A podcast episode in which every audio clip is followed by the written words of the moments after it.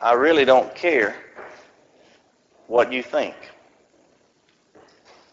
I really wish sometimes you would stay out of my business. I wish you would mind your own. I wonder often who died and made you king. You're not the boss of me.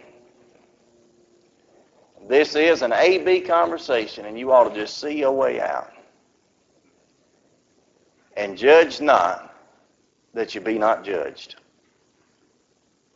All of the statements I just mentioned there, perhaps you have either heard them, and sometimes they have been used against you, or else you have used them, and oftentimes, or more times than not, when statements such as that are used, they're used as some sort of a defense when we are attempting to defend our actions, and more times than not, our actions when they be wrong. But you know, out of all that I've just mentioned, only one of them has anything to do with Scripture. It's the final phrase, judge not, that you be not judged. What's most disturbing about that phrase, even though it is heard often in our world and oftentimes even heard being used by Christians, Often it is the case that those who use that phrase have no idea at all where that particular phrase or verse is located. And oftentimes, even if they do, they have no clue as to its proper use. They have no idea the context in which it was used. And they're really not sure just what Jesus meant when he used those words, judge not that you be not judged. Well, the words are found in Matthew chapter 7 and verse 1. And these words, in my estimation, may be some of the most misused, abused, and misapplied words of all the Bible. You know, oftentimes John 3.16 is quoted, and I suppose that's because it is the most recognizable scripture in all of the Bible. But more times than not, when it is quoted, although it may be quoted for various reasons, at least those who quote it understand what it means. But this phrase, judge not that you be not judged, is nearly always misunderstood. It ought not be that way. Because this phrase, like any phrase or verse in the Bible for that matter, if found within its immediate context. And I mean by that, what does the Bible say in the verses preceding or following it? Can be better understood. This verse, like any in the Bible, is found in a wider or broader context. And I mean by that, Jesus spoke these words, so what did Jesus say? In the records of Matthew, Mark, Luke, and John, the gospel accounts, concerning the same topic. More insight is found in doing that. And then perhaps we even learn the most.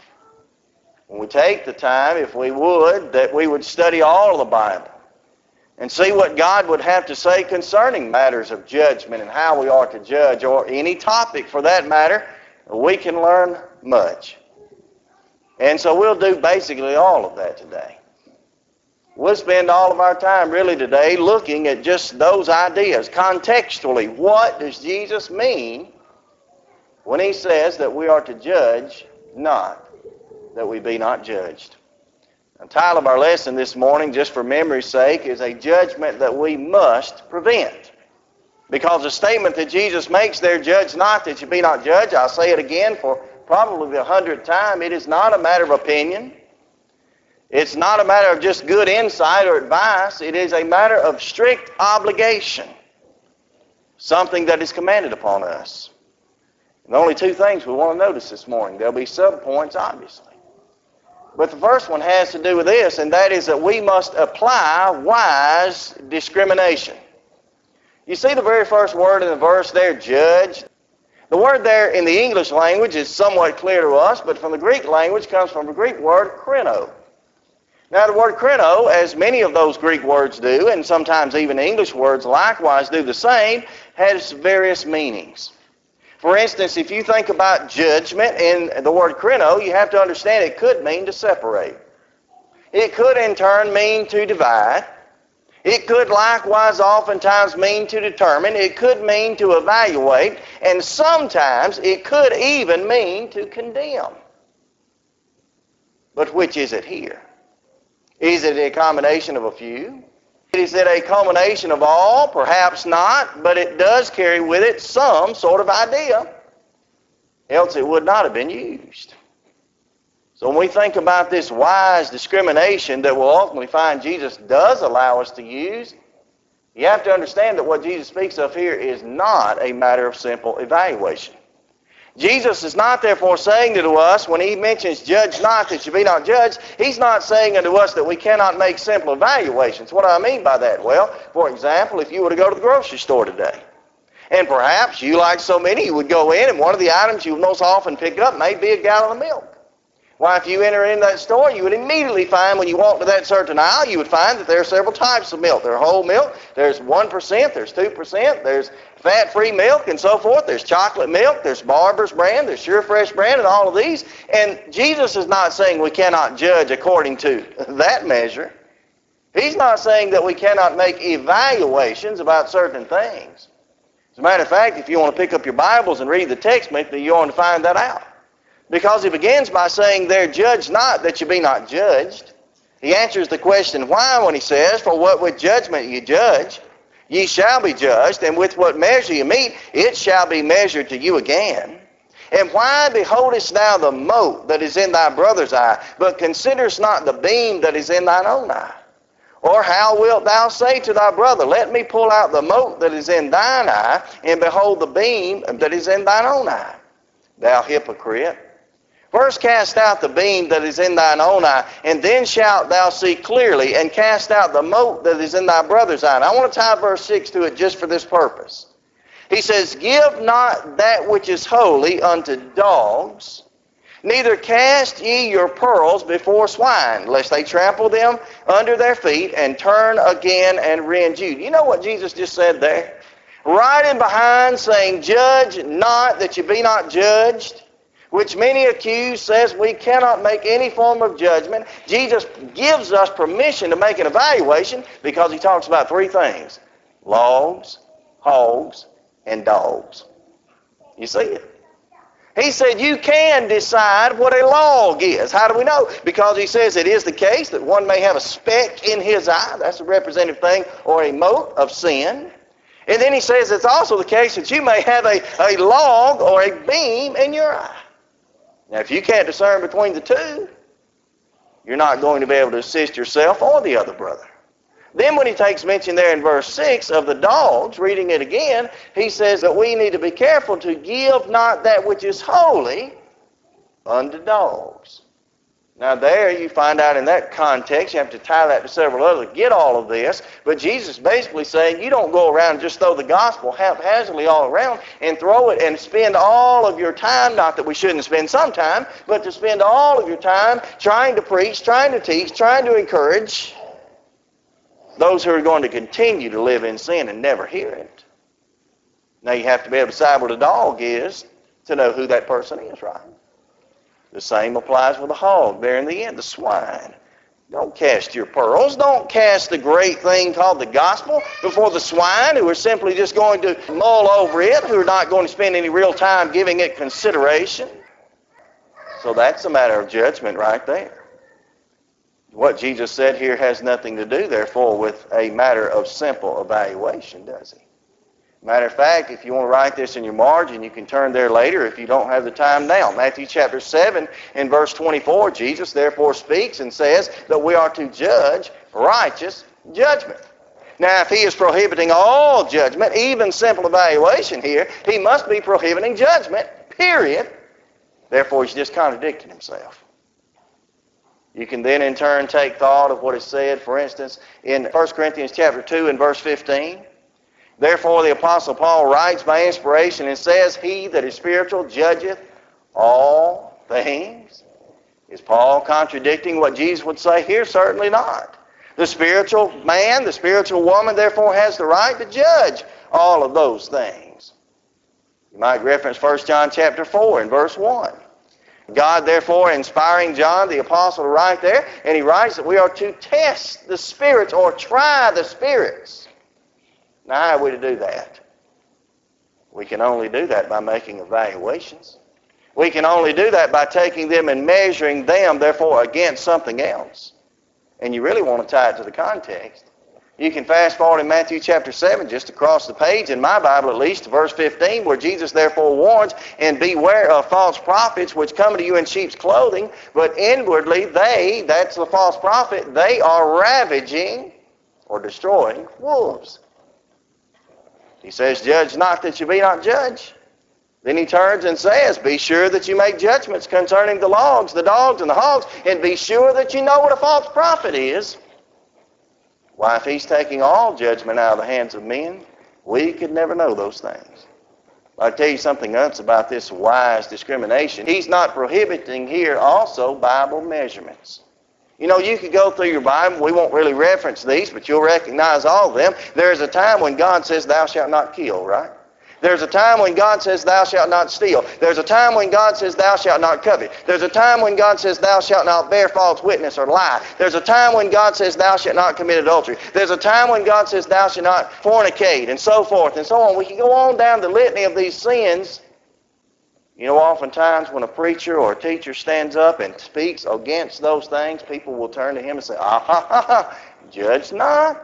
Judge not that you be not judged. Well, I don't have to judge because God already has. When we're talking about Bible measurements, we're talking about things where Jesus or God Himself inspiring these things has given us a thus saith the Lord. We don't have to be the judge because God already is. So in this phrase, judge not that you be not judged, if it's not a matter of simple evaluation, if it's not a matter of Bible evaluation, I'll tell you something else. It is not unloving to judge. You have to think about that. In the modern society in which I live, and you live in the same, the standards of the world have begun to say that there are no absolutes. They tell you that there's no way of knowing what right or wrong is. There is no standard of truth, and therefore truth, in their mind and their terminology, is relevant to the person. What they mean by that is whatever I discover in my heart is being truth, that's truth for me. But I then can't in turn imply that truth to anyone else because what's truth for me is not truth for him and vice versa. It doesn't go the other way either. And then they'll turn and report that anyone who speaks against sin, anyone who speaks of, say, hell or judgment or anything of the sort, they're unloving when they do that. And they'll accuse us of having a hateful attitude just because we speak of sin. You know that's not the case. It's never the case that when we spend our time, as the Apostle Paul in 2 Timothy 4 and 2 told Timothy to do, in reproving, rebuking, exhorting, with all longsuffering and doctrine, when he told him to do those things, do you know it's never unloving to do it? Someone says, well, it has all to do with the attitude in which it's done. And there may be an inkling of truth to that, but in the end, if I refuse to preach or teach, or you refuse in your life to teach or to preach to others concerning the sin in their lives, you know you actually hate them. I'll give you a verse for it. I've got a Pew Bible here. This is not my Bible. I'm putting it back. It will not go with me. Look with me, if you would, to Leviticus. Genesis, Exodus, Leviticus, the third book of the Old Testament. Just read with me what we have here. Leviticus chapter 19 and verse 17. Again, the accusation is sometimes used against all Christians, quote unquote, and that's loosely to say that, but especially against members of the church, that if you talk about sin or you tell someone that they're in sin, that you're unloving. Here's what he says Leviticus chapter 19 and verse 17 Thou shalt not hate thy brother in thine heart. Do we agree with that, shake or not? Yeah, we, we should not hate our brother. But notice what he goes on to say. Thou shalt in any wise rebuke thy neighbor. Now, he didn't say thou shalt not. He said thou shalt, meaning I'm giving you all the permission you need, and I'm God, to rebuke your neighbor. In doing so, watch it. Thou shalt not in any wise rebuke thy neighbor, and not suffer sin upon him. What do you mean, not suffer sin upon him? Don't let sin stay on his head. Now, what do you really get out of this? If you put the verse in more modern Mississippi, Alabama terms, here's what he says. If you will not rebuke your neighbor, and if you will continue to allow sin to be upon his head because of your refusal to rebuke him, maybe you've been accused of being unloving before when you've done so, but if you will not rebuke him, you hate him. It's not unloving to point out sin. Actually, to refuse to point out sin is hatred. Now, you tie that back to some of the texts that we've come across, at least, in Matthew chapter 5 and 6. You can go back and read, and you'll find out that a man who hates his brother is the same as a murderer. Therefore, what? Therefore, we are guilty of sin. We must. And so what Jesus says here, judge not that you be not judged, although it's often used as a defense when someone stands and says, hey, you cannot be the boss of me. You cannot discern in my life. If you would stay in your business and stay out of mine, we'd both be the better off. It's my life. I'll live it any way that I want. And by the way, you are the most unloving person I've ever known. How dare you come and talk about my sin? God said you hate the brother. You hate him if you refuse to rebuke him. So what Jesus speaks of here is not a matter of evaluation. He gives us free permission to do that. Of what Jesus speaks here is not a matter of Bible measurements. God has already spoken. He's already said what's right, what's wrong. It's His standard that matters. And to speak these things, judge not that you be not judged, does not keep a man from being loving or unloving. And it's not a matter of the law courts either. Some of our brethren, whether you've ever heard this or not, will quote this verse, Judge not, that you be not judged, and they will say that there is no authority in the Bible for us to have courts of law. Obviously, the Apostle Paul, when he speaks to the Corinthians, he warns them about going to court of law with a brother when we ought to be judging those matters amongst ourselves. But I'm not in that. I'm talking about our brethren who say that there should not be any form of law, any form of justice in our life. Those same people, they despise policemen, believe it or not. Because policemen do what? They come behind you, they pull you over, and they make a judgment call as to whether or not you're speeding or whether or not you took enough time at the red light or at the stop sign or what. They're against those people. If the world would read Leviticus chapter 19, Judges chapter 13, in Romans chapter 13, they would find out that God ordains. That does not imply that He controls. That does not imply, therefore, that all things that happen in the law courts are right and just, but God ordained those law courts. Judge not that you be not judged. Well, with what judgment you judge, ye shall be judged, and with what measure you meet, it shall be measured to you again. What do you mean, Jesus? Jesus says here to us, we must apply wise discrimination. And wisdom comes from where? God's Word. Again, the authority to judge with righteous judgment.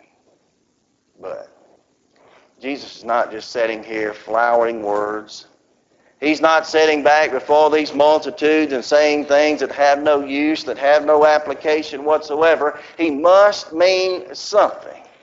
So what is it? Well, we're going to show the context proves this. It is the case that we must apply wise discrimination, but it is likewise the case that we must avoid wicked condemnation. There's a difference.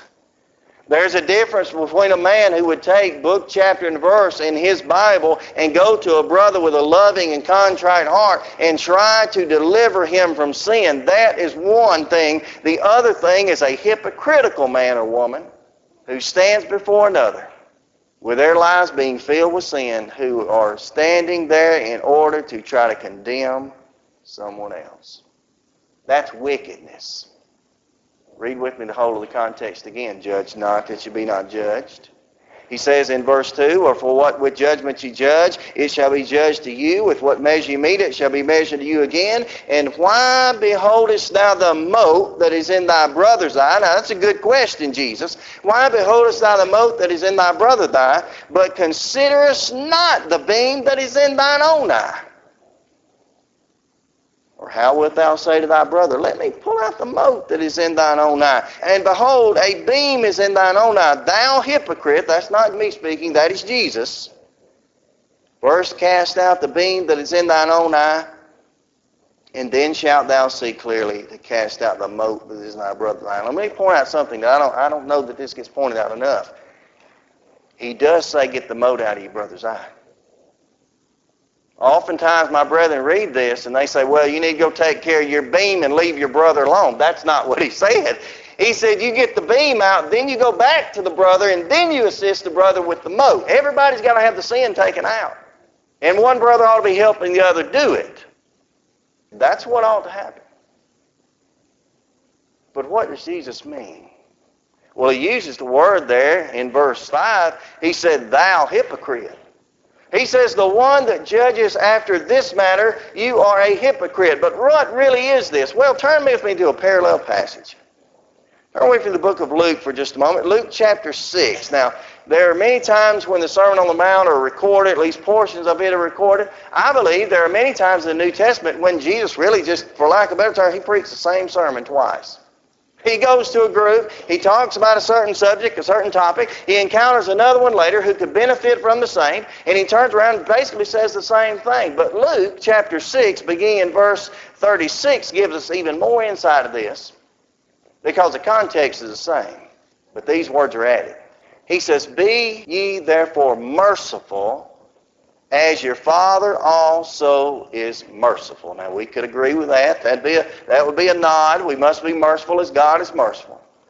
But the next verse, judge not, and ye shall not be judged. Condemn not, and ye shall not be condemned. Forgive, and ye shall be forgiven. So he doesn't necessarily mention mercy in Matthew chapter 5, but when he speaks on the same topic, context applies. In Luke chapter 6, he says that you are unmerciful if you'll condemn or judge your brother after this manner. And that's hypocritical judgment. Now, hear this. That has to do with what Jesus said, but here's a good question that I can ask. Why then do we judge? And I don't mean why do we judge anything. Again, we have the authority to judge after that matter of wise discrimination. But why do we judge in a hypocritical, unloving, and condemning manner? Why do we do that? I'll give you four reasons. I think the first reason, and it's borne out here in our text, we judge oftentimes because of our own iniquity. Again, the man there in verse 3, he is beholding or he's taking view of the mote that is in his brother's eye. He can see it. He's certain that it is there. He's made a judgment call upon him, and it's a hypocritical type judgment, however, because he in turn, because of his own iniquity with a beam, sometimes we say the 2 by 4 the log, the telephone pole in his eye, He's not worried about getting that out. Therefore, he's called a hypocrite. Do you realize that oftentimes the hypocritical become the most hypercritical people that live? I'll say it again. The hypocritical sometimes become the most hypercritical. Why do I say that? Because those who are often hypocritical are very good at being hypercritical in that they can find the wrong in this and in that and in this and in that, and they're always ready to condemn and unmercifully try to correct someone else. I'll show you how this works. Dan, you're close enough. Do I have a speck in my you, you don't know, or you can't tell, you can't be sure what. Dan said he can't see it. Sid, you're over here. Now, Sid has had LASIK surgery. Disregard the glasses this morning. Can you see a speck in eye? The glasses mean he can see afar off. You can't see the speck in eye. Anybody else see? You know why? Because you have to get up real close and you have to look real hard to see it. You see, the hypocritical become the hypercritical because when they become hypocrites within their own hearts, now they are good, or at least they think they are professionals, at getting up to someone and seeing the wrong in their lives. Imagine with me for a moment you bought a piece of land. There's a Bible character actually who supposedly buys a piece of land sight unseen. Today with the internet we just might do it. Suppose with me you bought a piece of land. You've not seen the land and you want to hire someone to go check it out. Now in this hypothetical situation, you hire a buzzard to go look at the land. All they do all day is circle and look at the land anyway. So you hire a buzzard. He goes and he takes view of the land for you. He comes back and you say, Mr. Buzzard, I need a report on just what my land that I have already purchased, what it contains. You know what he might say? I see a cow with maggots in it. You say, good night, preacher. That's what he saw. Why did he see that? Because that's what he was looking for. Do you know that there are those oftentimes who worship, and when I say worship, I'm not talking about worshiping across the tracks or down the road. I'm talking about who worship here and in any other place, who come to worship and they see in the worship what they're looking for. If they're looking to turn and to criticize, they'll do it. If they're looking to find out something wrong that's been said in a Bible class or a sermon, they'll do it. If they're looking to complain about the color of the walls or the color of the carpet or maybe some food during a fellowship meal, they'll find all of that. They will find just what they are looking for. But I'll say this if you come to find God, you'll find Him too. We always find what we're looking for. But yet, when one is hypocritical and one is hypercritical because of their own iniquities, it's hard for them to see. There was a grandmother, like so many of our grandmothers are or were, who always cooked Thanksgiving dinner for her family. Her children, she had several, and the grandchildren would always come in on Thanksgiving morning, and they could always be ready that when they broke through the doors there, that in Grandma's house, the smell of the ham and the turkey and the dressing would all be ready. They came in one Thanksgiving morning, and they didn't notice anything at all. Matter of fact, they couldn't find Grandma. They looked in the kitchen. She wasn't there. There was nothing in the oven. The turkey and the ham were still in the freezer. They began to search. One of her oldest siblings, a son, matter of fact, found her in the back, and she was standing beside her bed, dusting an end table. He said, Mama, what you doing? She said, well, I'm dusting the end table. He said, Well, are you okay? you hadn't started lunch yet. And she said, Well, I'll get to it. You can go ahead and get the stuff out of the freezer. We'll get it together. I'll be in there in a minute. An hour passes by. She hadn't come back. Now they're really worried. One immediately runs back to the back and they find Mama there. She is. She's still dusting not any table, but the same table. What are you doing, Mom? Why are you dusting the table again? She said, I've been dusting the same table all week and I can't get rid of the dust. He took a rag out of her hand and pulled her glasses off and wiped them a bit. And now the table was clean. Here's why I say that the hypocritical who become hypercritical only see themselves. Why do we judge? Because of our iniquities. Why else do we judge? Sometimes we judge, and I'm talking about unmerciful, hypocritical, hypercritical judgment. We are guilty of judging because of our insecurities. You know, it is a practice of mine, at least has been a practice of mine in my life, and I'll admit it, that I judge other people because in judging them, I feel better about self. If I can find someone in life who claims to be a Christian, as I claim to be a Christian, and, and they live a worser life, I know that's not a word, but I'll use it, they live a worser, a more degraded, more sinful life than I do, then I feel pretty good. Because why? I'm insecure about myself. What ought I be doing?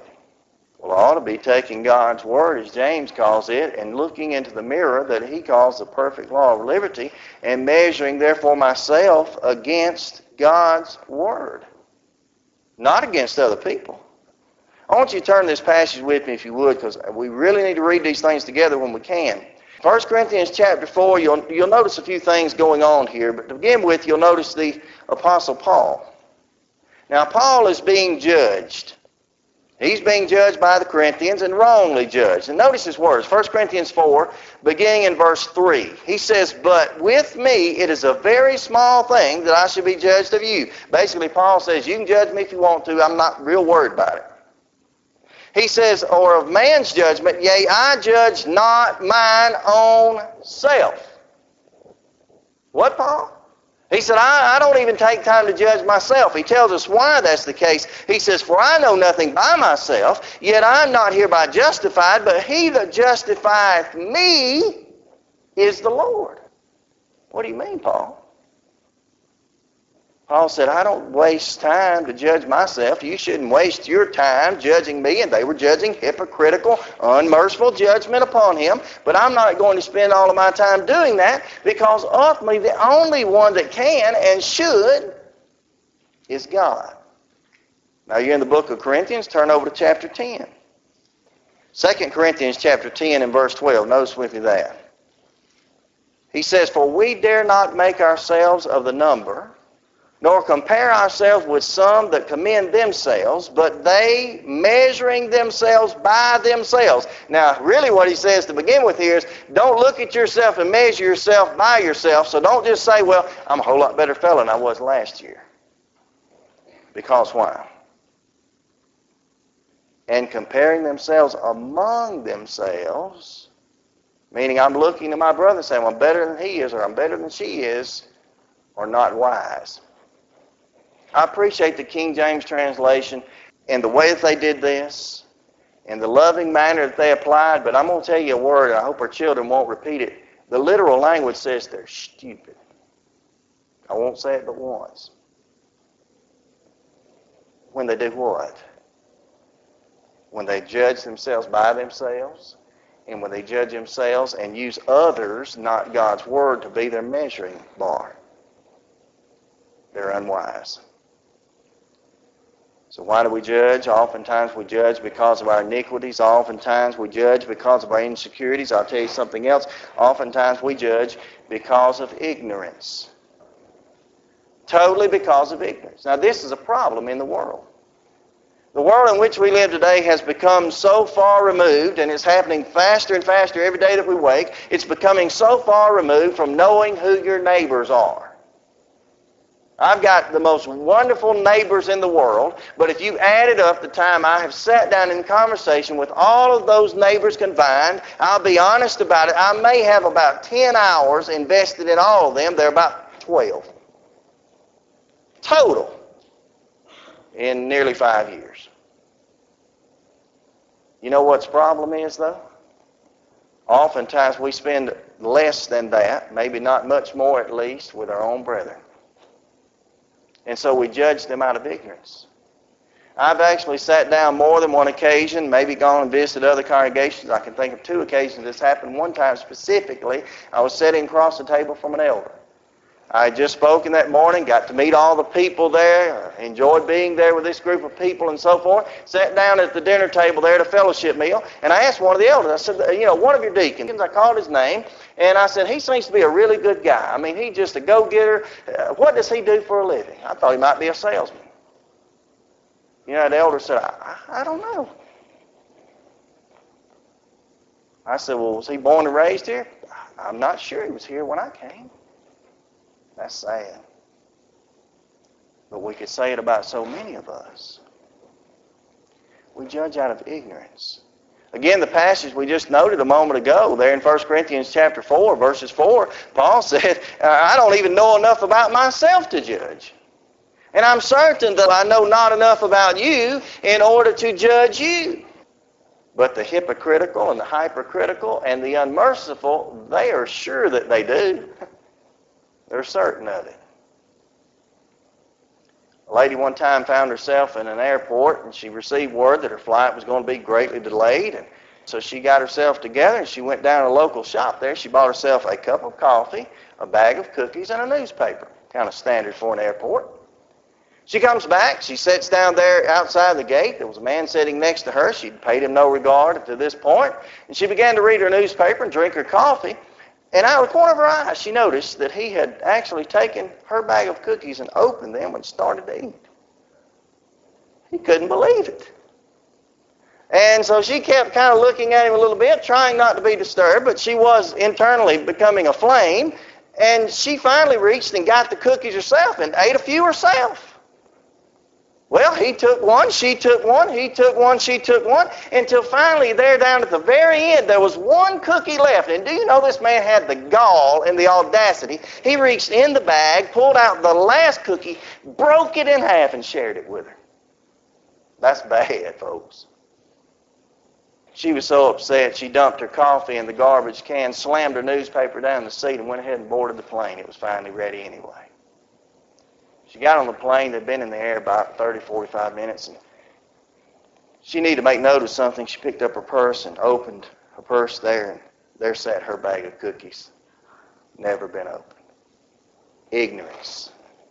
She didn't have all the facts. She made all the judgment, but she had none of the facts. Why do we judge? Sometimes because of our iniquity. Oftentimes because of our insecurity. Oftentimes more than that because of our ignorance. But I'll tell you, in every occasion when we use hypercritical, hypocritical, and unmerciful judgments as are prohibited here by the Lord, judge not that you be not judged. It's always and always and always because of our insensitivity. We don't care our children sing a song about a little man named Zacchaeus. You know, Zacchaeus, the wee little man, wee little man was he, climbed up in the sycamore tree, the Lord he wanted to see. As the Savior come passing his way, he looked up in the tree and he said, What? Zacchaeus, you come down, for I'm going to your house today. It's found in Luke 19. But Luke 19 and verse 6 is perhaps the most insightful verse of all of what is said there. Because after Jesus invited himself, basically, to Zacchaeus' house, it says, and the people, all the people, murmured.